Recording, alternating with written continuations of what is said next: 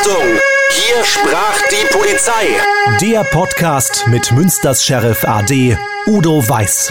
Und hier ist Ihr Moderator, Philipp Böckmann. Hier sind wir wieder.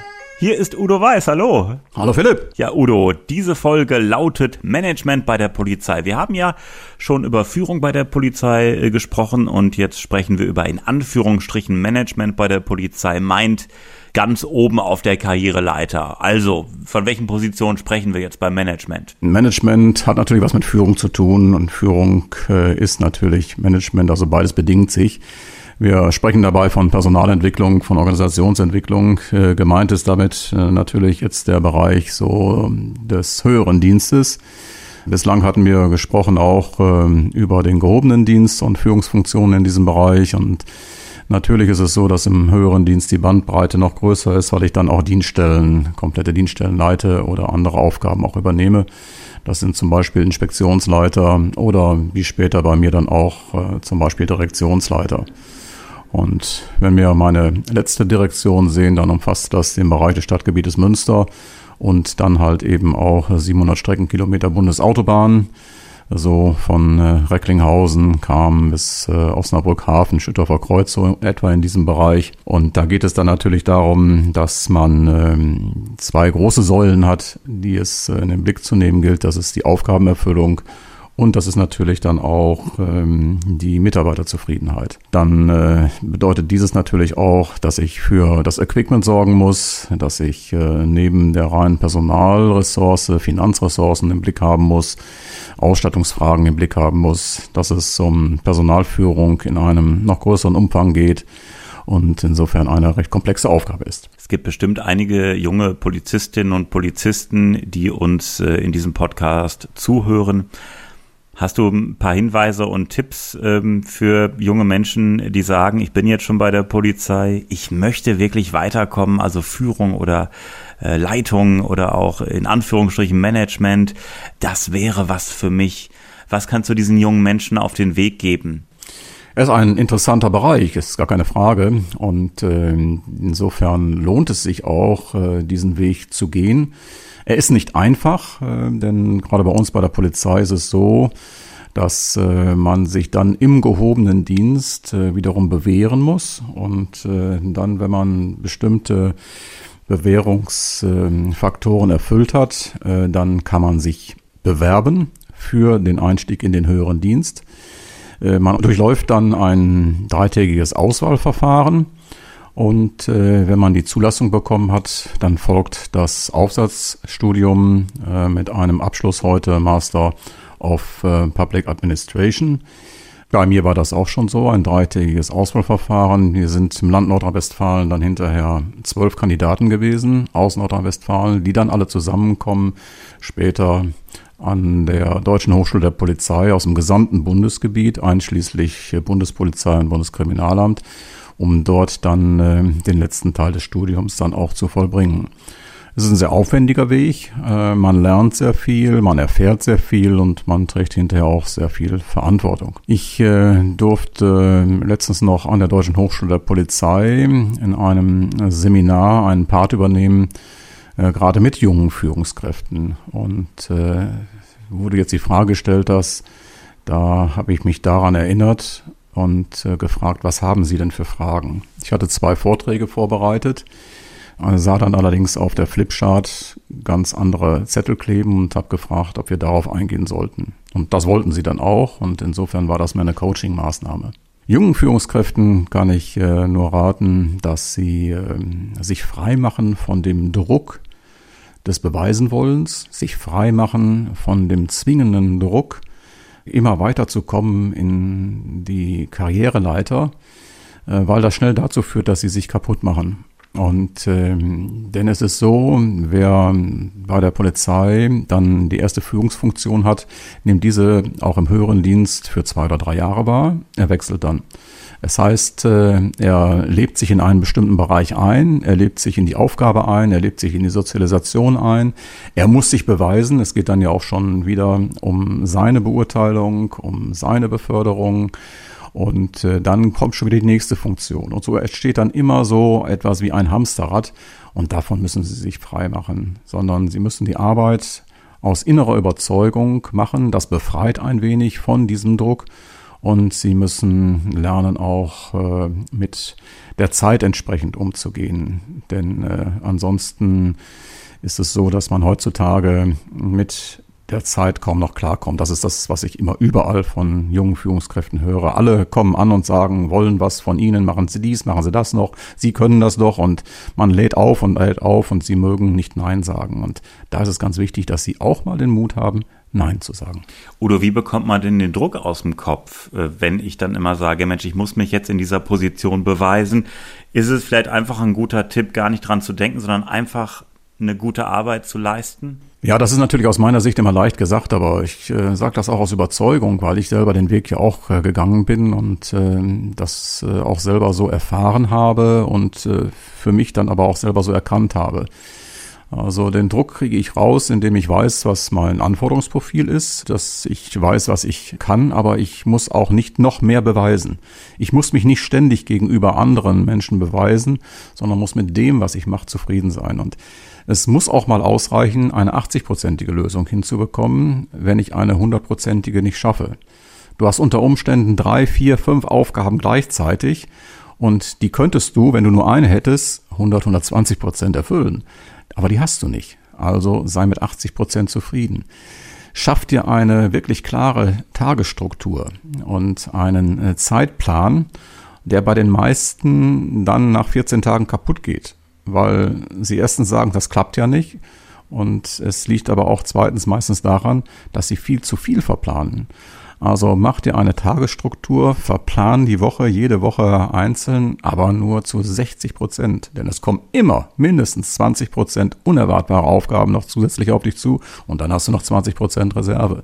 Und da muss man wirklich auch den Mumm haben, um manchmal zu sagen, nein. Und jeder hat das Recht zu sagen nein und äh, nicht um jetzt seinem nächsten Vorgesetzten äh, nach dem Mund zu reden oder gefällig zu sein, zu sagen, okay, ich nehme das mit. Es kann nicht sein, dass Mitarbeiter permanent, das kann man mal machen, aber permanent Arbeit mit nach Hause nehmen. Das geht nicht. Und wenn manche dann sagen, ich strenge mich einfach mehr an, ich strenge mich noch mehr an, dann ist man wieder in dem Hamsterrad. Ganz genau, da ist man in einem ganz gefährlichen Hamsterrad dann drin und äh, dann kommen so die Verlockungen, die man dann auch schnell äh, diesen jungen Führungskräften gibt. Äh, da sind die nächsthöheren Führungskräfte gefragt und äh, da ist es ganz wichtig, ich hatte schon mal davon gesprochen, dass wir als Grundlage ja ein kooperatives Führungssystem haben. Äh, was auch nach wie vor noch Gültigkeit hat äh, bei der Polizei. Aber ähm, das muss mittlerweile noch mehr ausgefüllt werden und äh, fortgeschrieben und angepasst werden. Da sind wir auch dabei. Also es ist so, dass gerade im Bereich des höheren Dienstes ähm, das bei uns ein eigenes Studienfach ist. Es gibt viele akademische Berufe, da ist das nicht der Fall. Die glauben einfach nur, weil sie jetzt einen Abschluss haben, könnten sie auch führen. Und das hat manchmal katastrophale Folgen. Ich kenne viele akademische Bereiche, wo das also wirklich archaisches Verhalten noch ist. Und äh, da sind wir ein Stück weiter. Bei uns ist es Studienfach, es ist sogar Prüfungsfach und darüber hinaus wird aufgesettelt. Äh, es gibt also feste Führungsqualifikationen, die beinhalten aktives Zuhören, Konfliktlösungsbewältigung, der wertschätzende Umgang und für mich ganz, ganz wichtig ist äh, situatives Führen. Wie wichtig ist es denn auch zur richtigen Zeit an der richtigen Stelle zu sein? Ich kenne das aus meinem Berufsleben. Es hat mir manchmal geholfen, dass zufälligerweise genau zu dem Zeitpunkt wurde jemand gesucht und dann war ich es plötzlich. Es gibt viele Sachen, die man kontrollieren kann und die man selber beeinflussen kann. Aber ähm, so ein kleines bisschen Zufall, so ein kleines bisschen, jetzt wird gerade genau eine Position gesucht und ich rutsche halt weiter. Das ist, glaube ich, bei der Polizei auch so, dass das auch ein kleiner Faktor ist, der mitspielt. Ja, das ist in allen Bereichen so. Also die Frage ist, ähm, wie ist gerade die Struktur? Ähm, das ist etwas, wo ich äh, im Vorfeld auch mit mir im Reinen sein muss. Also ich habe zum Beispiel äh, für mich immer klar gemacht, äh, für ähm, einen leitenden Direktor, ich war damals Direktor, gehst du nicht nach Köln. Und da habe ich mir den Druck einfach genommen. Und ähm, das äh, wäre für mich auch nicht in Frage gekommen. Und äh, dann hat es auch äh, anders geklappt, was natürlich sehr schön ist, wo man sich dann darüber freut. Aber natürlich ist dann so, dass auch heutzutage dann solche Stellen ausgeschrieben werden. Man muss sich wiederum bewerben. Und äh, dann, wenn man die Stelle hat, dann ist es auch so, dass man zunächst erstmal eine Probezeit hat. Also geschenkt wird einem das nicht, das ist keine Frage. Aber entscheidend ist, und das ist ganz wichtig für Führungskräfte, für Top-Führungskräfte vor allen Dingen, dass sie selbst mit sich im Klaren sind. Nur wer mit sich selbst im Klaren ist, kann auch andere führen. Und Mitarbeiter spüren das. Äh, ich muss eine gewisse Ruhe auch ausstrahlen und ein Vertrauen ausstrahlen auch. Ähm, ansonsten ist es so, dass die Mitarbeiter das sehr schnell mitbekommen und sagen, ja, äh, das ist dann noch keine Gefolgschaft. Und ich kenne auch so Sprüche, wo die sagen, ja, dass sie sich da oben alle was ausdenken, wir machen doch das hier unten, was wir haben. Die kriegen die Zahlen, die sie haben wollen und äh, sollen uns in Ruhe lassen. Das kann es nicht sein. Oder ich kenne Dinge, wo auch heute noch es so ist, dass man Mitarbeiter gängelt und äh, Top-Mitarbeiter gängelt. Man muss sich vorstellen, man hat ein Studium hinter sich äh, von äh, sechs, sieben Jahren und hat schon auch einen, einen Erfahrungsschatz von äh, vier, fünf Jahren und äh, bekommt dann noch, ich sag mal, jedes Detail vorgegeben, was man zu tun und zu lassen hat. Äh, das geht nicht. Das kann man zwar machen, aber damit macht man Mitarbeiter kaputt und Mitarbeiter bleiben dann auch nicht lange in der Organisation. Man nimmt natürlich auch Kreativität. Also wenn man selber mal eine Idee hat und die dem Chef präsentieren möchte, man traut sich vielleicht gar nicht, den Vorschlag dann zu machen, wenn man nur Dienst nach Vorschrift macht. Ja, so ist es. Man untergräbt also jede Weiterentwicklung dann auch und leider ist das so, dass diese Menschen das manchmal nicht mal merken dann auch. Von daher ist es wichtig, dass man das auch mal anspricht. Und äh, ich habe immer festgestellt, das hat äh, mir immer sehr gut geholfen, ein Spruch vom israelischen Wissenschaftler Aaron Antonowski. Und der hat immer gesagt, äh, Arbeit muss erklärbar sein, Arbeit muss machbar sein und Arbeit muss sinnstiftend sein. Und wenn ich den Mitarbeitern sagen kann, wir haben folgendes Problem, das gilt es zu lösen, und ich auch den Rahmen und die Rahmenbedingungen dann auch äh, schaffen kann, dass sie in diesem Zeitraum mit diesen Mitteln diese Arbeit erledigen können, dann die Arbeit noch sinnstiftend ist, ja, dann, dann läuft das von alleine. Und sie haben sprudelnde, zufriedene Mitarbeiter, die, ich sag mal, das ganze Unternehmen nach vorne bringen. Was ist denn das Höchste, was man bei der Polizei in Nordrhein-Westfalen erreichen kann? Ich habe mal mit einem Polizisten gesprochen, der war Inspekteur, also der Inspekteur im Land NRW. Ich glaube, das ist, habe ich mal irgendwann ähm, mir mal äh, durchgelesen, der ranghöchste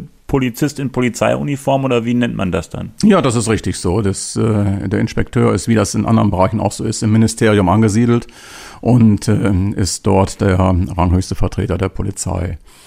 Also wir haben unterschiedlich, je nachdem, welche Berufsvertretung oder Ministerium das sagt, gehen wir mal davon aus, von etwa 40.000 äh, Polizisten und dann äh, muss man so sehen, dass wir davon etwa ein Prozent im höheren Dienst haben und äh, dann ist es so, wo du darauf reflektierst, mein letzter Dienstgrad, äh, da gibt es dann also leitende Polizeidirektoren etwa 50 im Land.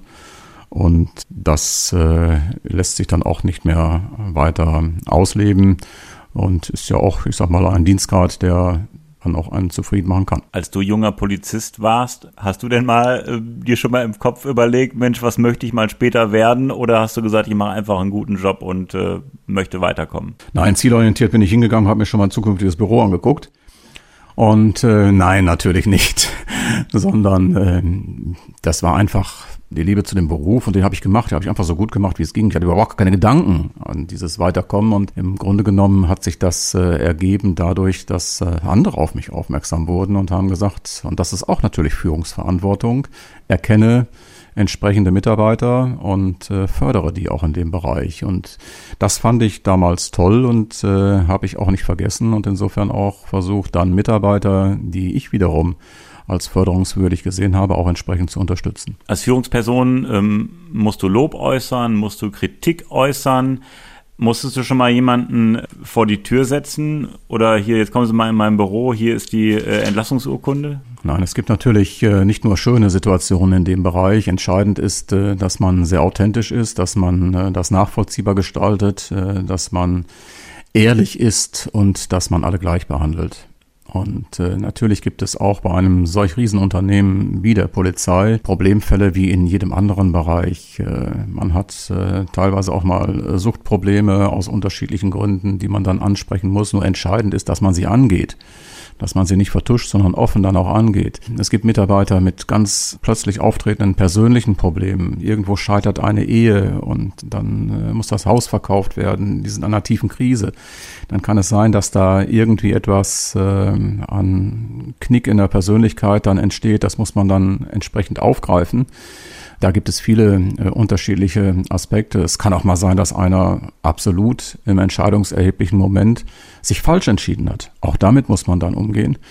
Und ähm, es gibt aber Gott sei Dank ja auch, ich sag mal, sehr viel positive Aspekte. Dann entscheidend ist nur, dass man eine Gradlinigkeit, eine Berechenbarkeit äh, gibt, sodass die Mitarbeiter genau wissen, äh, was sie dann letztlich wo auch erwartet und ähm, dass sie auf einen rechnen oder zählen können, egal in welche Richtung das letztlich auch geht. Du hast das Thema äh, Sucht angesprochen, äh, zum Beispiel, wenn jemand Probleme hat, ob mit Sucht oder ob im privaten Umfeld mit privaten Problemen.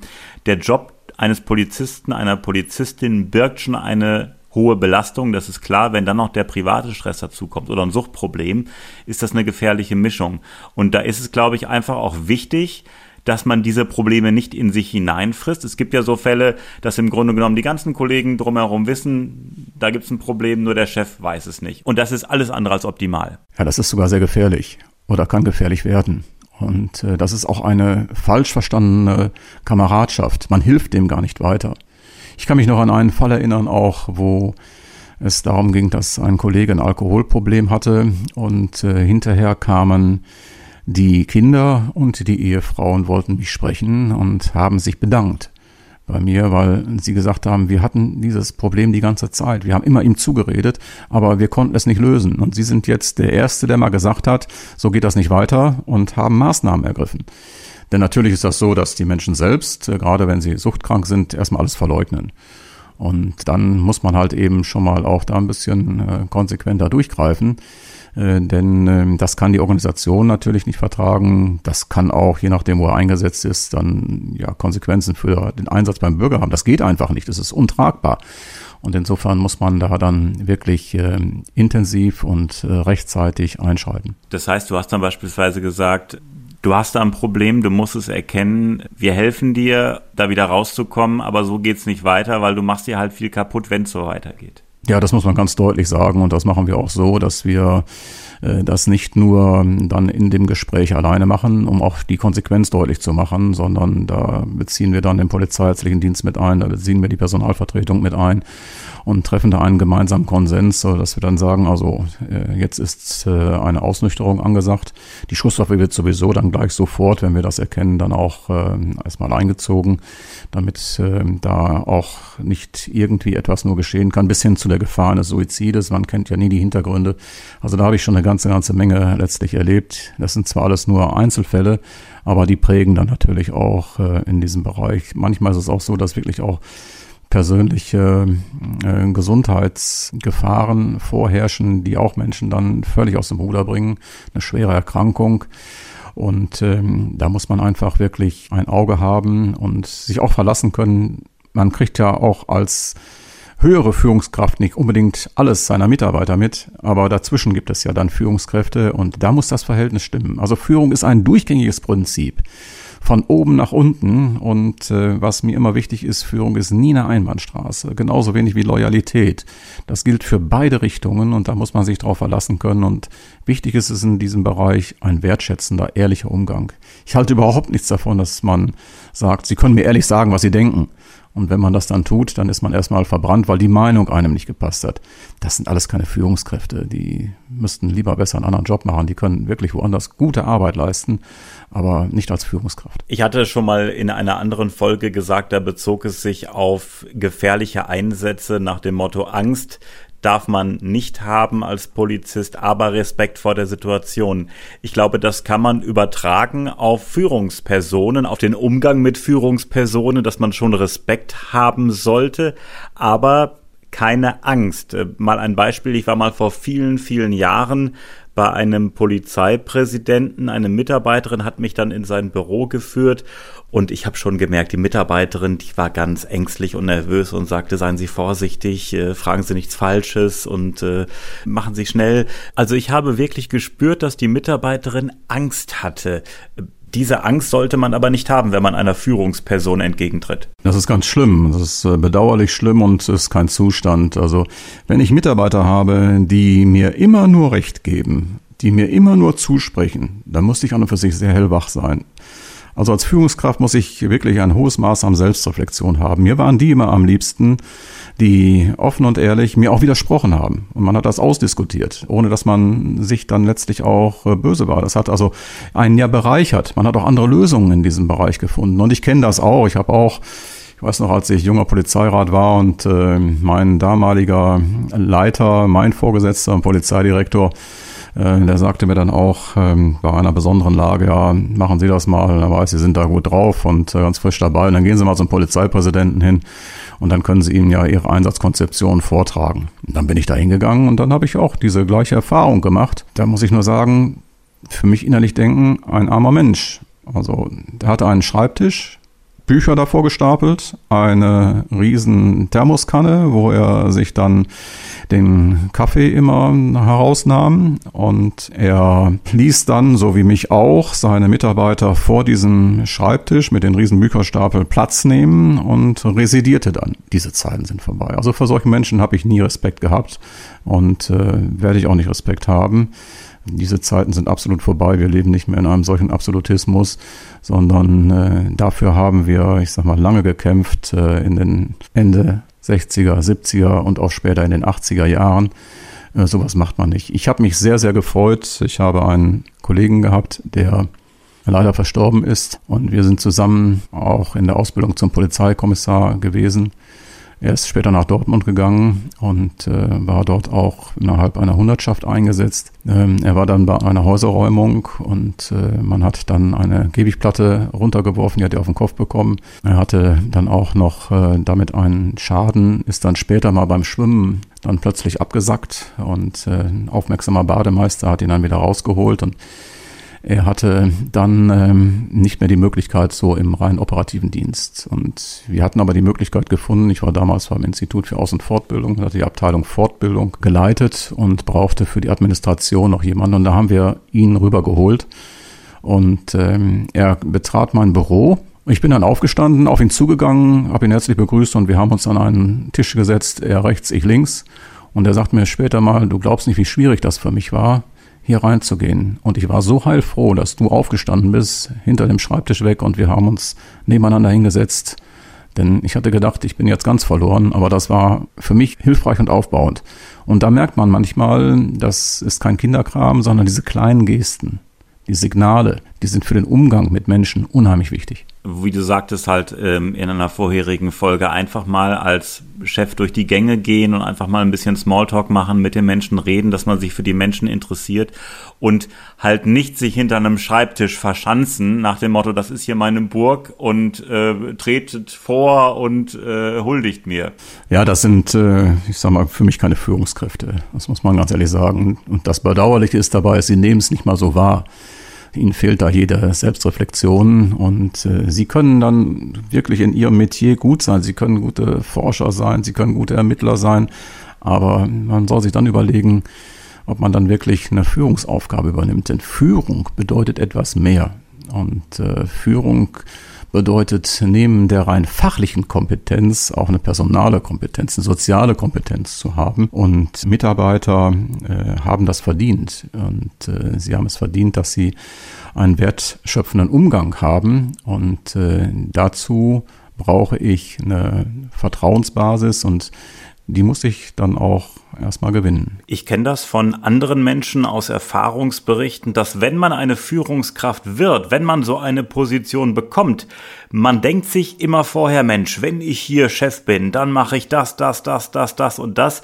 Aber wenn man dann Führungskraft ist, merkt man erstmal, es geht nicht alles sofort. Ich kann den Schalter nicht direkt umlegen. Muss man da etwas Geduld haben, dass man nicht sofort alles ändern kann von jetzt auf gleich? Ja, auf jeden Fall. Man muss da auch behutsam umgehen. Man muss schon deutlich machen, wenn man irgendwo neu hinkommt, äh, das fängt mit dem Büro an. Man muss schon deutlich machen, dass hier jetzt ein neuer ist.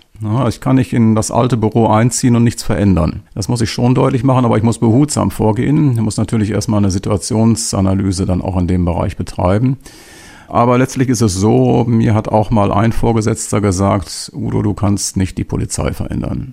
Und da hat er recht. Ich kann nicht die ganze Polizei verändern, aber für meinen Verantwortungsbereich, für den ich Verantwortung trage, für die Zielerreichung für die Mitarbeiter, da kann ich eine Menge ändern.